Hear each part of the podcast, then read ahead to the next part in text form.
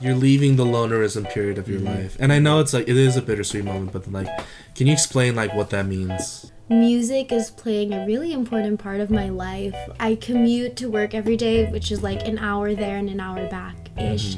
Um, so I usually have my headphones in. I'm like The commute so is yeah, like it sucks, but not really because I do enjoy that I have that one hour to myself where I can like listen to anything I want and like feels good. It was like the Tiny Desk um, concert, and like they were just commenting on how big his mouth was, and I was just like, his mouth looks normal. And then I started listening, and I was like, but this actually sounds pretty good, and it was just like so different. Like I usually don't listen to that kind of music. yeah. He was like, "Yeah, I tried like, when I first made out first made that album. I was trying to um, um, I was like inspired by Destroyer, making these long songs with multiple parts. Yeah. Um, I guess I got, I guess I got tired of- of that after a while. And then he was like, and I guess Dan Bejar did too. I mean, he's not wrong. So I recognized early on two things, and and the two things were, I, I really love music, and and I really want to do a music podcast. I was I was absolute about that. I was like, I'm gonna make a music podcast. Why not? Just get let's go.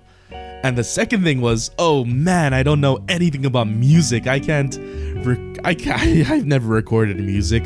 I can't review, you know, a record or analyze anything.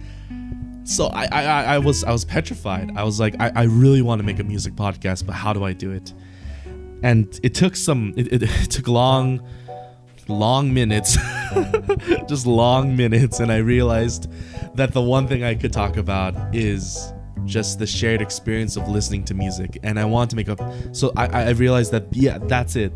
I wanted to make a podcast about listening to music. I want to talk to my friends about their favorite albums and the emotional memories they carry around with them because of those albums. And, and I, I just I just want to record it all and put it out there. And so this is it. This is Inner Sleeve.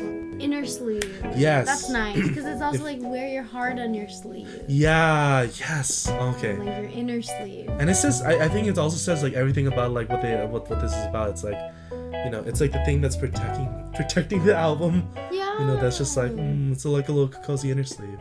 I like that. Oh man. That's a good concept. Thank you. I'm so excited.